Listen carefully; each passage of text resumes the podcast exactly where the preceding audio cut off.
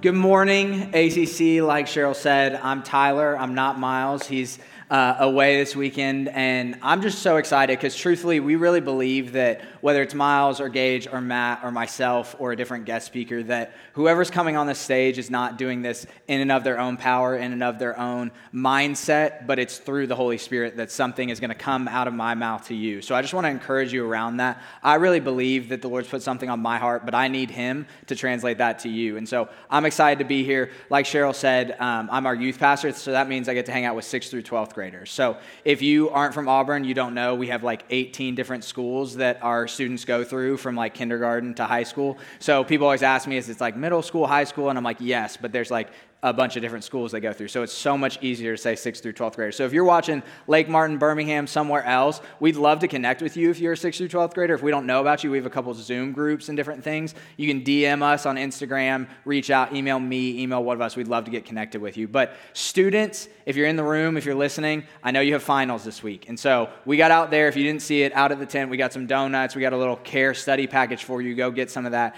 And some of you don't have finals this week, my seniors. I am, I'm not going to make y'all stand up like we did for the college, college seniors, but I just want you to know and I want everybody to hear this senior group that's leaving this year has been unbelievable leaders in the life of this church. Not just our ACC youth, youth ministry, but this church. They lead out, and students who are younger than them see them worshiping, see them leading. They're such an example, and I'm so excited to see what they're doing. So just know if you're a senior in this room, we love you. I'm thankful for you. I'm excited about graduation but I'm sad to lose you. So we're going to jump right back in, like Cheryl was saying. We're in a series called The Way. The way of Jesus. I think this graphic is super cool. I love the imagery of there's a path that we're kind of trailblazing. There's a way that Jesus walked, a way that he lived that we want to walk in. And as we've been saying, this isn't for the, the super spiritual Christians. This isn't for the top level Christians. This is basic Christianity. When we say you are a Christian, that means you are a little Christ. Like we follow after what Jesus did. So we've been saying three specific things how we break down the way of Jesus being with Jesus, becoming like Jesus, and doing what Jesus did. So, really, really simple things that we kind of always talk about if you grow up in church, like you've heard us use these kind of phrases. And so, it's been cool for me to see as we've walked through this series to hear a different voice saying what the way is. And so we started with Miles and then Gage and then myself, and we got Matt Cole coming next week. And so I'm just excited to hear what, what is coming as we talk through this. But I just want to encourage us and remind us. Miles, like Cheryl said, talked about being hearers and doers of the word. We don't just want to do one or the other. We can't just do, do, do to earn our way for Jesus. And we can't just hear his voice and say, oh, yeah, that, that sermon was so good. That podcast was so good. That worship song was so good. But we have to combine both of them. We have to hear his voice and we have to obey what he says. And then Gage had this awesome picture talking through the seven I am statements of John, things that Jesus revealed as himself, images and examples of who Jesus is. And he tied those directly to spiritual disciplines, things that you and I can do intentionally to create space to become more and more like Jesus. And so I want to pick up right there. Becoming like Jesus is something we talk about all the time, but sometimes it's, it's kind of a weird concept. And so, truthfully, I always think about this idea, this becoming like Jesus, through the lens of one of those images from, from the I am statements. I love the idea of light and dark, and so I'm always super drawn to Jesus saying, I am the light of the world. And so, this phrase has stuck with me for a long time, and I'm going to connect us back even to Dr. Lowe if you caught that church at home where he's talking about sanctification. Maybe, maybe you haven't grown up in church. Sanctification is this word that we use quite simply that means becoming more and more like Jesus. We talk about it in the context of the Holy Spirit working through us, just like I said, me talking to you means nothing if the Holy Spirit doesn't move. Us trying to become like Jesus doesn't happen unless the Holy Spirit's doing it on the inside of us. And so I love the idea of light. And so in Proverbs 4:18 it says, "The path of the righteous is like the morning sun, growing ever brighter to the full light of day. And that phrase, ever brighter, the first time I read that, kind of stuck with me. I was like, whoa, that's really cool. So, like, shining brighter and brighter and brighter. And then we actually see in the New Testament uh, uh this connected to us becoming like Jesus. So, you don't have to turn there, but I'm going to read those verses for us um, that, that Dr. Lowe brought up, brought up in 2 Corinthians 3 17 to 18. Now, the Lord is the Spirit, and where the Spirit of the Lord is, there is freedom. And we all who with unveiled faces contemplate, and you might have a footnote that says reflect the Lord's glory, are being transformed into his image with ever increasing glory, which comes from the Lord who is the Spirit. And so you're like, okay, wait, what does that mean? It's, it's pointing back to Moses when he would spend time with God, listening to what he was saying. He'd go back to the Israelites. His face would literally shine to where he had to put a veil over it because they were really freaked out. And the, the writer here of 2 Corinthians, Paul, is telling us we don't have to have a veil anymore. We get to spend time with Jesus, and actually, we want to shine brighter. We want to reflect his glory more and more. We want to shine ever brighter in this context. And so I, I just think it's so cool because even right there, that word image, it's the exact same word where in Colossians, Paul says, Christ is the image of the invisible God. So, in the same way that Christ on earth showed us, was a physical example of who God is, we are becoming more and more of that to the world around us. And so, Jesus isn't physically walking, walking on this earth anymore, but he's multiplied himself through us. And so I love that idea of shining brighter and brighter. Light shines in the darkness, and the darkness has not overcome it. And so I just want to keep that in our minds as we're thinking through this process, okay? So as we become like Jesus, we're shining brighter and brighter and brighter every single day, and it's a process. But the truth is, like, we can't become more like Jesus just through 30 minutes every day church one day a week and maybe some spiritual disciplines in the morning are crucial, crucial to becoming like Jesus. But what do we do with the rest of our day, right? Like, what do we do with the rest of our day? If we, if we say the way is doing what Jesus did, what do we do if you know, we're not carpenters. That was Jesus' job. Are we all supposed to become carpenters and do what he did? No. But what do we do with that time where we're walking? You're like, okay, I had a great quiet time this morning. You know, I'm, I'm fasting. That's a spiritual discipline I'm doing right now. There was great worship on Sunday, and I'm feeling filled up. I'm ready to go. What is the thing that we are walking with as we walk into time with our families, as we walk into vacations this summer, as we walk into our jobs? Students, you get to have a break. So as you're walking into a lot of free time this summer, maybe, what is the thing that's going to carry us? What is the thing that's making that part of our life the way? Because the way isn't just pieces and parcels and parts of our life. Those things that we've been talking about, spiritual disciplines and church and hearing the voice of the Lord, are things that should launch us into our entire life being part of following the way. And so that's what I want to talk around. I want to talk around what is it that can transform us being at work, us being at school, into part of the way that we're talking about. So, if you have your Bibles, go ahead and hold them up for me. Hold them up. Let's see it. 8:30 is coming in strong per usual. Okay, leave your Bibles in the air. I'm honestly shocked that we haven't done this yet, but if you have seen the show The Mandalorian, please leave your Bible in the air. Put it down if not. Okay, so a few Star Wars Disney Plus fans. If my, my friends who are raising their Bibles, you might have been as shocked as me that nobody's made the comment, this is the way, you know what I mean, from, from the series. So that's the first thing I thought when we were talking about this. I'm like, oh, that's such a good show. Um, and then Miles told me he hasn't watched it yet because he's waiting for Aniston to watch it with him, which I thought was super sweet. So go ahead and turn with me to Philippians 2. Philippians 2. If I'm being really honest, I know it's always right around Galatians and Ephesians and Colossians, but every time I look for one of those books, I can find the other three, but not the one I'm looking for. Um, I know they're all right in that section, but I can never remember the order. So if you need a minute, go ahead and find that. But the verses are going to be on the screen if you can't find it. And I'm going to read a few verses. So um, we're going to read verse 1 through 11, chapter 2, 1 through 11. Therefore, all right, if, if you've grown up in church, you know we always need to ask what, therefore what? Therefore what?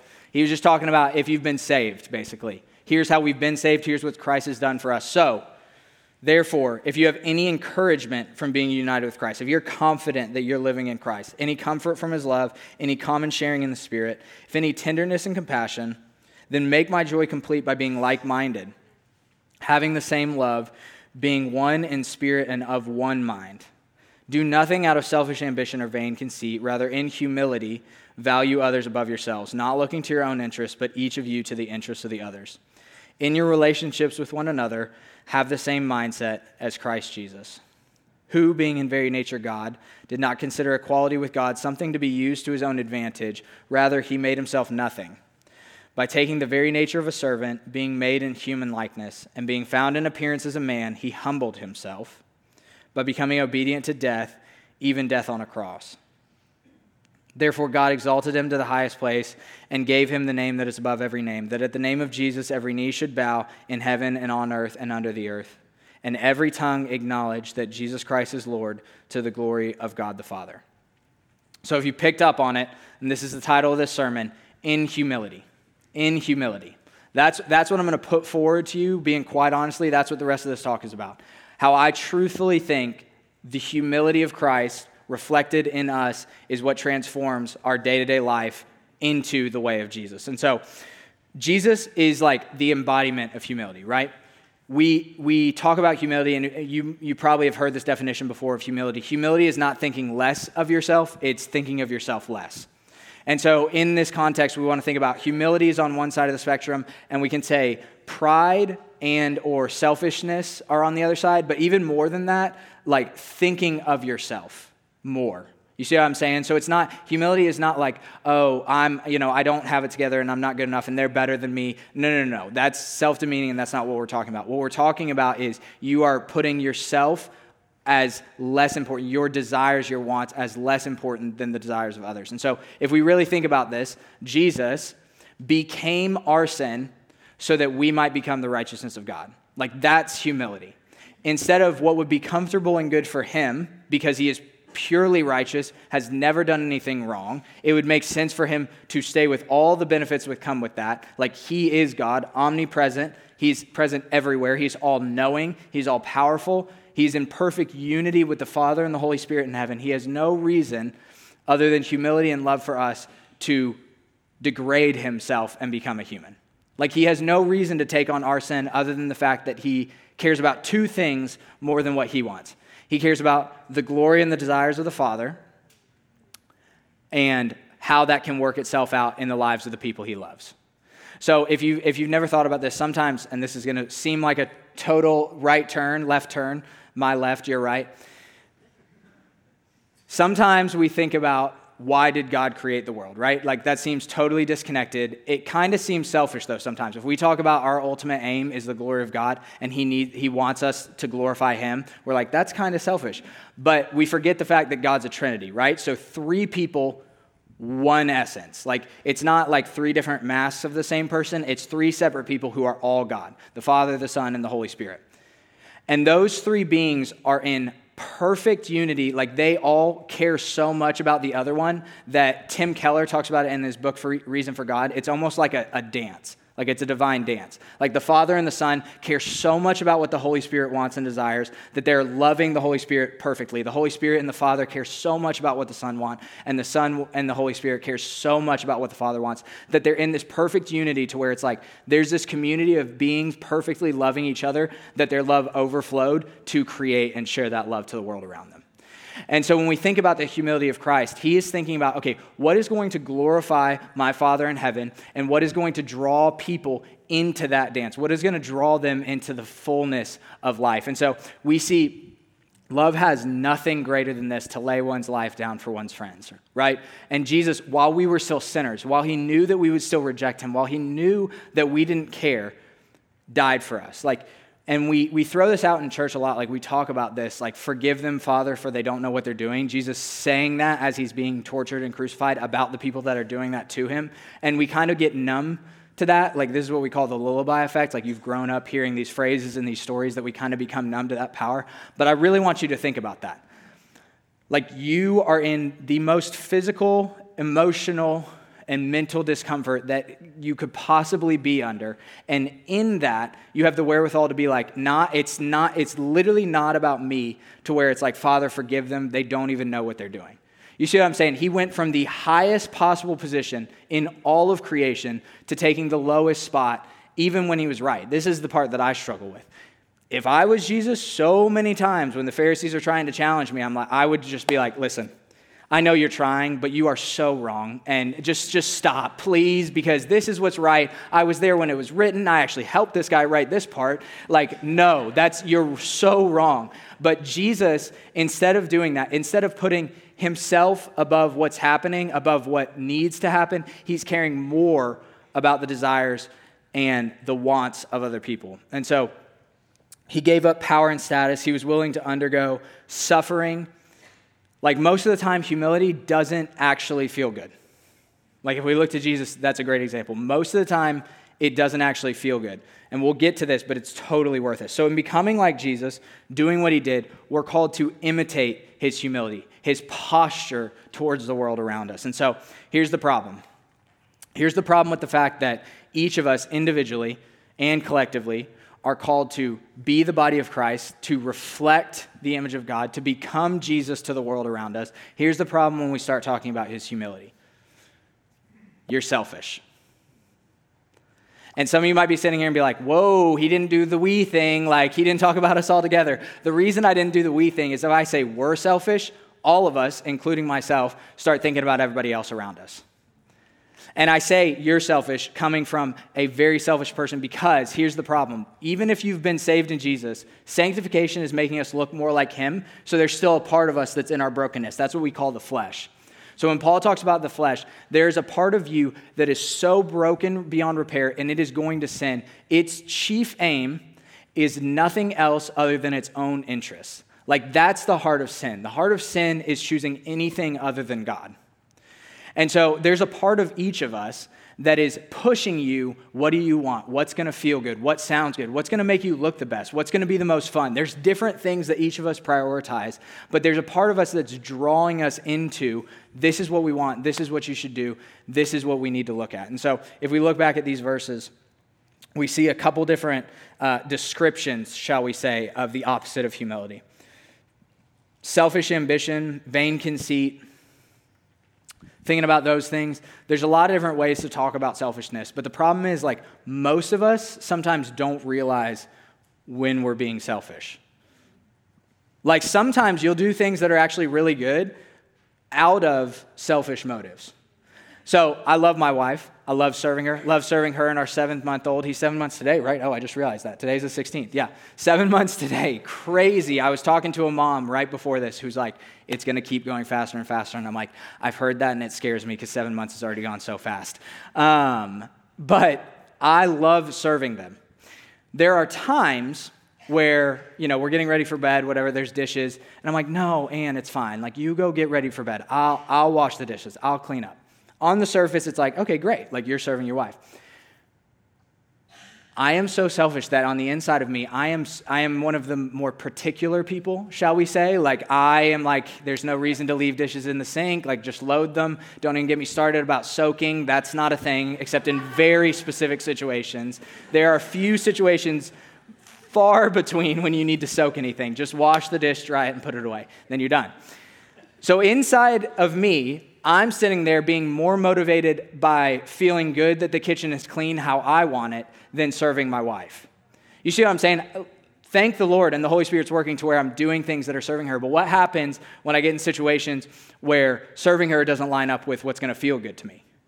You see what I'm saying? And the more that you practice one or the other, selfishness and pride or humility, the more that one is going to start winning.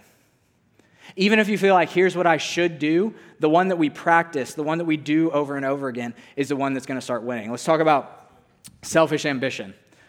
Do you know how often, and I challenge you this week to start thinking about it, and maybe you're thinking about it right now, how often you are slightly irritated that you didn't get credit for just something that you said? Like you said something casually in a meeting and that developed into a really good idea, and then they use that idea, and part of you sitting there and you're like, that was my idea. They didn't say it. That was my idea. Or even if, you know, somebody takes your joke and says it to somebody else, you're like, no, no, no, I said that. That was me. That was me. That honestly, if we're being really honest, happens to me and my wife all the time. She'll say something funny, kind of chill, because she's much calmer than I am, not as loud or aggressive in conversation. And so she'll say something, and I'm like, that's funny. And then, like 20 seconds later, I say it, and she looks at me and she's like, Are you serious? But think about how often, seriously, you are motivated by yourself looking good. Think about how often, when you're offended on some, how somebody treats you, it's way more about how you look, how people perceive you, or your perceived right to be in a position. Do you see what I'm saying? Like, how often, when we get frustrated with people, there's miscommunication, they might have done something wrong. But still, our motivation is man, they didn't give me the respect I was due. I didn't get the, the acknowledgement that I was due. I didn't get that spot, even. You can be motivated by good things too. Like, there's, if we're being really honest talking about Tyler, there is a brokenness in me. God has placed like a, desire for rightness and justice, I think, in all of us. But if we're talking about the Enneagram, I'm an Enneagram 8. We really like when things are right and fair and good and how they should be, and we get really mad when it's not that way and when it especially involves us. So there's a good part of that and there's a twisted part of that, to the point where I'll be in arguments and I'll be like, Here's the deal black and white, they're in the wrong, they did the wrong thing. I cannot believe that it's happening this way. And if I start to walk that back, it's way more about my justice and being right than it is about the right thing happening in the situation. It's way more about me than it is about caring for the other person, even if they made a mistake. And so we really have to think about, consider, ask the Holy Spirit to show us, Lord, where, where am I being selfish? Because the truth is, that that is part of us, that is inside of us, that focus on what sounds good, what feels good to me. And so we really have to think about, Lord, where is that in me? We have to check our motives, and you can think about selfishness in these three categories. Ready? Your schedule, your stress, and your success. I didn't mean for it to rhyme, but it did. So think about it through these three things. If you look at your schedule, I am willing to bet that there are things in each of our schedules that are primarily motivated by your own interests. And that's not always bad, but if we really think about it, there are things that each of us do that are about us or maybe even our family, because sometimes we can trick ourselves and be like, no, no, no, this is for them. Like, I'm, I'm helping my family. Really, you just want your family to look good because then that makes you feel good, like you're more important because your family's doing well. So there are things in our schedule that will show us. Like, I'm, I'm convinced if Jesus came back and was like, hey, let's look at the, your schedule. Why are we doing this one? Why are we doing this one? Why are we doing this one? There are good things in our schedule, and I'm not saying we should throw it all out, but I'm saying we should think about the motives in which we're doing the things that we're doing. And that's why I'm talking about humility right now, because I believe that even the things that maybe we're doing completely out of selfish, like purely selfish motives, those things can be transformed by the humility of Christ. Your stress, Nothing is going to show you what you value highly than what you're stressed about. Like, think about what you get anxious about, think about what you get stressed out about. Like, those are the things that really matter to you. And a lot of times, truthfully, and I hope you're picking up on this dynamic, there is good and bad in most of the motivations and things we do. We just have to learn to separate them and kill the bad part, the selfishness, the pride in us. So if you get stressed, you have a conversation with somebody and you walk away and you're like, oh my gosh, they're going to think this about me, and I said this, and I could have said this better, and what if they think this? What do you actually care about in that situation? Not clear communication most of the time, not that you've empowered them for whatever, whatever y'all needed to communicate, communicate about. Most of the time, if you're walking away feeling that, because I do this, you're walking away being like, how did I come off in that conversation? Oh, what are they going to go say to that person about me? Think about like if you're stressed, if you're stressed about a presentation or something at work. You want to sound good, right? Like you want to come up here. I will be so honest as stress about me coming up here and standing can a lot of the times be rooted back to, man, I don't want to trip over my words, or people think, oh, just the youth pastor just missed it. No, because here's that dynamic again of good and bad, right? I know that the Holy Spirit's working in me, my real motivation for being up here is what I said to y'all at the beginning. I truthfully believe that the Lord spoke something to me and He's speaking it to you through my voice right now. That almost has nothing to do with me other than me being prepared and being willing to get up here and say things that I feel like the Holy Spirit's leading me to say. But then there's a broken part of me that's like, oh, I don't want to sound dumb. I don't want to sound ridiculous. And so what we have to do is we have to start to pull those two things apart. We have to see where am I being motivated by my own selfishness. Last one your success. This is an obvious one. This is one that we talk about a lot of times, but it can be so sneaky. And so I cannot speak to every single life stage. I cannot speak to what you value or what you think is important. But a lot of the times, good motivations get leached onto by our broken flesh and twist what we're doing. So taking care of our family turns into, I want my family to succeed because then everybody knows that we're succeeding you know, success at work. I want to sh- I want to work as if I'm working for the Lord, and I want to make money to give back to the church, and I want people to see hardworking, a moral and upright person in the work, so that people see Jesus. Good motivation, but a lot of times our flesh pulls that into me. You see what I'm saying? So. For you, I need you to think about right now, and as you're processing this, what in these th- three things is my flesh trying to pull me into? What is my selfishness, my brokenness, my pride trying to drag me into to where the real motive of what I'm doing hasn't become the glory of God or the good of people? It's become my own selfish interests. And so, this is like a, a tough message. It's like, oh, yes, I am selfish. Like, I care way too much about this. But truthfully, this is better. Like, I promise you, it is better this way. If we look at the life of Christ, Scripture says, for the joy set before him, he endured the cross. Like, selfishness leads you on a path that only ends in isolation. Like, I really want you to think about, think about maybe your most selfish moments. Like, as I've been talking, you've been thinking about things. If you follow those things and are motivated by those things to their fruition, I promise you, you might end up with what you're aiming for, but you are going to feel way more empty on the backside humility, thinking more about what others want. Let's, let's go back to the scripture. Philippians, what does it say? Having the same mindset as Christ Jesus, in humility, valuing others above yourselves, not looking to your own interests, but each of you to the interests of the others.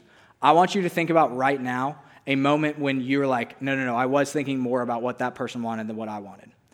It might have been uncomfortable. You might have felt like you lost something. You still might be in the moment where you're like, eh, I don't really know if it was worth it. But I promise you, it is coming to where it's like, that is the only life that actually becomes life. Because the truth is, if your life is about you, if you're motivated by your own self interest, you limit your impact to one single person. One, just yourself.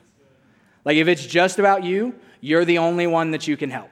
You're the only one that you can empower. You're the only one who's actually going to be impacted by the life that you lived. But if it becomes about other people, if it becomes about the glory of God spreading through you, that light shining brighter and brighter and brighter, you will actually find the life that can be called life. The only life that we can find on this earth is a life given up, a life surrendered. We d- lay down our lives so that we find life. Jesus said, those that, the, those that would cling to their own life will lose it, and those that lose their life for my sake will find it. And so we see in this example of Jesus pain, suffering, hardship, ultimate glory. The backside of these verses, therefore, God exalted him to the highest place and gave him the name that is above every name, that in the name of Jesus every knee should bow in heaven and on earth and under the earth, and every tongue acknowledge that Jesus Christ is Lord to the glory of God the Father. So we see that in the end, Jesus is exalted, and here's the good news Three parts of salvation is sometimes the way people talk about it justification, the moment you got saved, sanctification, the part we're in right now, the part we're talking about where we're becoming more and more like Jesus. The backside of that is glorification. The backside of that is this idea not, not we become Jesus, but Jesus is the firstborn from among the dead. He is the firstborn of the resurrection. We are all his younger brothers and sisters. Like we get to experience that power to where we don't have any sickness, we don't have any death. And so we push to that so that people can see him through us. Humility, walking in humility, is what is going to transform your day to day life into a light that will shine in, in the world around you. I'm going to read again John 1, right at the beginning. John 1 1. In the beginning was the Word, and the Word was with God, and the Word was God. He was with God in the beginning. Through him all things were made. Without him nothing was made that has been made. In him was life, and that life was the light of all mankind. The light shines in the darkness, and the darkness has not overcome it. I read that to make this point. There is one present tense verb in those verses right there. It shines in that last verse. So, what does that mean logically? Jesus could have stayed here and walked around to people to say, hey, this is the way that we need to walk. This is the things that we need to do. Look at me, like I was humble enough to, to be crucified. He could be walking around and telling you all this himself instead of me doing it. But instead, he said, It's better that I go so that the Holy Spirit comes on you, so that then my light can shine through you. That's why John right there says the light shines in the darkness. Present tense. Jesus wasn't on earth when John wrote his gospel. John, we think, is one of the last gospels written. John knew that Jesus was in heaven, yet his light was still shining through the people around him because in humility, we look at others and say, What can I do to empower that person today? What can I do to lift that person up today? How can I serve that person? And it actually, in doing this, you don't lose yourself. You don't miss out. You don't get taken advantage of. In fact, you prop others up. Think about like Jesus talking about, you know, somebody strikes you on one cheek, turn the other. And, and in our culture, we're like, oh, that's kind of like weak, like you're getting taken advantage of, you're going to get manipulated, all this kind of stuff. No, no, no. There's power in that because I guarantee you, if you do that to somebody or that example or whatever that translates to in your life, that person is now walking away thinking, wait, what just happened in that interaction? They're starting to second guess everything that they're doing. And so, the light in our lives, it doesn't shine on you. Though, yes, there's spotlight shining on me right now. The only reason you can see me is because the light coming from right there is reflecting off of me so that you can see it. The light's not coming from me. Like, it's not about me. The light's shining through me to impact the world around me. And the same with you, wherever you are, whether you're in a position of leadership or you're in one of the lowest structural positions at your job or your school or whatever it is, the light shines through you to where every single position, sometimes we think, oh, the person up at the top of the ladder can have the most impact. No, every single person, all the way down, whatever structures, wherever you live, whether you're a parent or a, a child, you shining the light of Jesus, the light of Jesus shining through you is what's going to transform your day to day life. So I have two, two quick points, two questions to walk us into how, okay? So the first one is create space, slash, what should you say no to? So we've been talking about create, create the space, like Cheryl said. I want to empower you, I want to encourage you by asking this question how can you create space in yourself? What can you say no to? Creating space in yourself means where are my motives? What are the things I want? What are the desires I want? And asking God to empty us to put his desires on the inside of us. And so, what can you say no to? For some of us, that's some of those schedule things that we talked about earlier that we care a little bit too much about. You might have to say no to something. For some of us, it means saying no to working for 24 hours so that we can actually have a Sabbath and rest and hear the voice of God. And some of you, if, if you're sitting here and I said that, and you're like, no, no, no, I don't, I don't have time to take 24 hours. I would challenge you that you might be thinking of yourself a little too highly. Like, God can do this without each of us. You need to trust Him by taking 24 hours off to breathe so that He can work on the inside of you to actually empower you to do more during the week than you were doing before. Like, we don't live in, an, in a base agricultural society anymore, but taking 24 hours off is kind of crazy in their society. Like in general, if you just said take 24 hours off, that means you might like struggle to have food a couple days down the line. Like it is an act of trust to take space to hear God speaking to you. So for some of you, it's that step. For, for others of you, it's literally taking space instead of, you know, that meeting right there in that time slot, you need to create space to be like, Lord, what have I been motivated by today? What do I need you to speak through me? What desires do I need you to change in me? So I don't know what that is for you, but I want you to spend time asking, what do you need to say no to? How can you deny yourself? Second one is joyfully serve, slash, what should you say yes to? So if we're talking about doing what Jesus did and walking in humility, that might mean that if we look at our schedule, there's nothing on our schedule that's primarily about other people. And I think we're missing out if we're doing that. The church, the Big C church, not ACC, but the Big C church is primed, is the only organization in existence that is primed because its entire effectiveness is based on each individual person. You might think, yes, a business is that way too. But yeah, but I'm saying like no one person in the church has outsized impact from anybody else. Like, we need all of us. I, we need you in your seat. We need you in your jobs, in your families, in the places that you walk, the things that you do this summer to think about how am I going to be different at the end of the summer? What is something that I might need to say yes to to serve and impact others? Because if we all start thinking that way, that's when the world's going to be like, oh, the church is actually the answer to most of the problems that we have on the earth. Like the church, we really are the only ones who can solve most of the things that our world fights about. Like, think about most political issues that we argue about. The solution is the church being the church, and then there's no discussion. Like most of the time when we're arguing about something, or there's conflict, or there's pain, Jesus working through his bride, the church, through each of us individually, is what's going to transform that issue and change it. And no, we're not going to do it perfectly. We're not going to fix everything. We need Jesus to come back.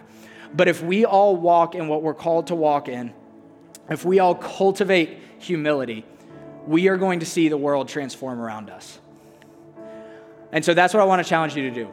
Take those two questions, walk through that this week. Maybe talk to your community, talk to each other. Maybe there's some accountability. I know I need people to call me out when it's like, hey, it's okay. It doesn't really matter what they think because it's not about you it doesn't really matter how that sounded because it's not about you.